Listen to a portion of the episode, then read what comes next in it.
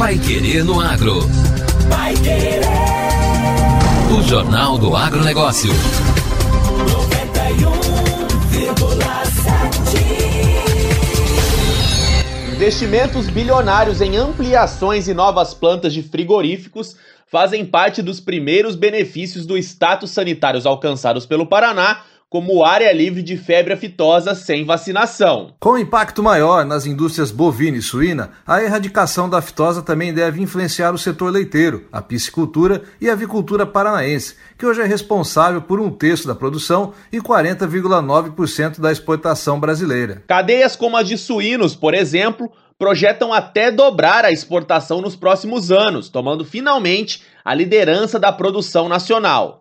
Somadas, as carnes de frango, porco e boi do Paraná totalizam quase 6 milhões de toneladas em 2020, representando mais de 22% da produção nacional. De acordo com a Secretaria de Estado da Agricultura, mesmo com essa escala, 65% do mercado internacional ainda não compra as carnes suína e bovina paranaense, por causa do status sanitário vigente até então. Esse cálculo inclui aqueles países que pagam melhor pelo produto, como Japão, Coreia do Sul, Chile, México e membros da União Europeia. Uma das empresas que já iniciou os investimentos é a Frimeza, que está construindo em Assis Chateaubriand, no oeste do estado, o maior frigorífico de suínos da América Latina. A primeira fase da obra deve ser concluída em 2022, com a capacidade inicial de abate de 7.500 suínos por dia em investimentos de 840 milhões de reais. Com a finalização do projeto, a previsão é dobrar a produção na unidade até 2030, fechando um investimento total de 1 bilhão e 200 milhões de reais e o abate de até 15 mil cabeças por dia. A previsão é de gerar 3.500 empregos diretos na primeira fase de implantação e 8.500 empregos quando a planta estiver em pleno funcionamento. Elias Zidek, diretor executivo da cooperativa e vice-presidente do Sindicarne, afirma que a Frimeza já planejava ampliar a produção suína, mas os investimentos só estão ocorrendo porque o Paraná estava se estruturando para se tornar área livre de febre aftosa sem vacinação. Certamente nós da suinocultura estaremos atingindo um mercado muito amplo que calculamos que 80% do mercado comprador internacional poderá ser atingido pelo Paraná, enquanto hoje nós atingimos apenas 40% do mercado comprador. Então, isso representa aumento significativo das exportações.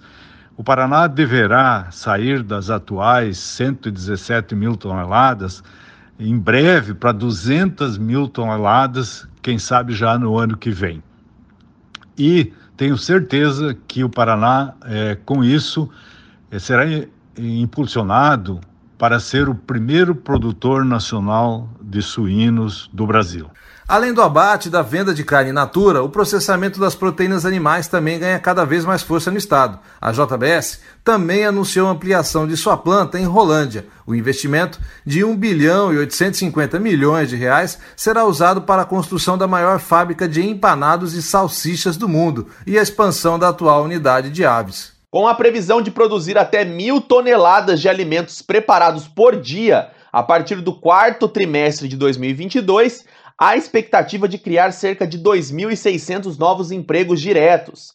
Presente em 14 municípios, incluindo unidades de produção e centros de distribuição, incubatórios e fábricas de ração, a companhia planeja mais investimentos no estado para os próximos anos. No Paraná, a JBS emprega 14.200 pessoas, além de gerar outros 42 mil empregos indiretos e contar com mais de 2 mil produtores integrados. Darlan José Carvalho, diretor de negócios da JBS no Paraná, ressalta que o Estado é prioridade na expansão dos negócios da empresa, ainda mais agora com a certificação da OIE, que permitirá acessar mercados internacionais. O Paraná, para nós, é um estado que tem um DNA produção de frango. O produtor é bastante competitivo aqui, conhece a atividade. Nós somos aqui no Paraná uma região de produção de grãos bastante relevante, a segunda maior do Brasil, e também pela questão da logística. O Paraná tem uma infraestrutura logística muito boa, Nós temos trens que passam aqui próximo à nossa fábrica, que dão acesso ao porto de Paranaguá. Então, o Paraná, por esses motivos aqui, são, é um estado que foi escolhido como é, de extrema importância para, nosso, para os nossos investimentos. A sanidade sempre é um, é um item importante, né? O Paraná está de parabéns por essa conquista, né? E para nós, acessar mercados internacionais, um estado que tem esse nível de, de sanidade é, é fundamental. Na industrialização, ainda em 2020, há perspectivas de novos investimentos que devem ultrapassar mais de 2 bilhões de reais por parte da BRF, Copavel, Copagol, Frisia, Castrolanda, Cevale e diversas outras cooperativas e empresas. Vai Querer no Agro. O Jornal do Agronegócio. Aumenta o peso do agronegócio no PIB. O Produto Interno Bruto PIB brasileiro cresceu 1,2% no primeiro trimestre deste ano, na comparação com o último trimestre de 2020. Com esse terceiro avanço consecutivo, o PIB voltou ao patamar anterior à pandemia de Covid-19 recuperando as perdas acumuladas de janeiro a junho do ano passado. E a agropecuária, mais uma vez, foi essencial para esse resultado. No primeiro trimestre desse ano, a evolução do PIB no setor foi de 5,2% em relação ao igual período de 2020. No acumulado dos últimos quatro trimestres, a alta é de 2,3%. Há 17 trimestres seguidos que a agropecuária vem registrando um PIB positivo no acumulado de 12 meses. A taxa acumulada dos quatro últimos trimestres é a maior desde 2019, mas o melhor ano foi 2017, quando houve um crescimento de 14,2% no PIB do setor. Com o recente crescimento do agro, a taxa de participação do setor no PIB, que normalmente gira próxima de 5%, fechou 2020 em 6,8%. A coordenadora de contas nacionais do IBGE, Rebeca Palis, destaca a importância do agro para o bom resultado. Esse ano, a agropecuária vai ser afetada positivamente pela safra de novo recorde da, da soja, que é a nossa principal lavoura. Está com expectativa de crescimento de 8,6% e com ganho de produtividade. E ela tem bastante safra no primeiro e no segundo trimestres. E apesar da agropecuária não ter um peso tão grande na economia, né, ela ganhou peso nesses últimos tempos, até porque serviço perdeu. A agropecuária não foi uma atividade tão afetada, né? A gente já viu isso no ano passado. Agora, no Pai Querendo Agro. Destaques finais. Vendas antecipadas de soja 2021-2022 já superam média histórica. A comercialização de soja da nova temporada 2021-2022, que será plantada a partir de setembro, alcançou 19,2% da produção estimada. Os cálculos são da consultoria Safras e Mercado.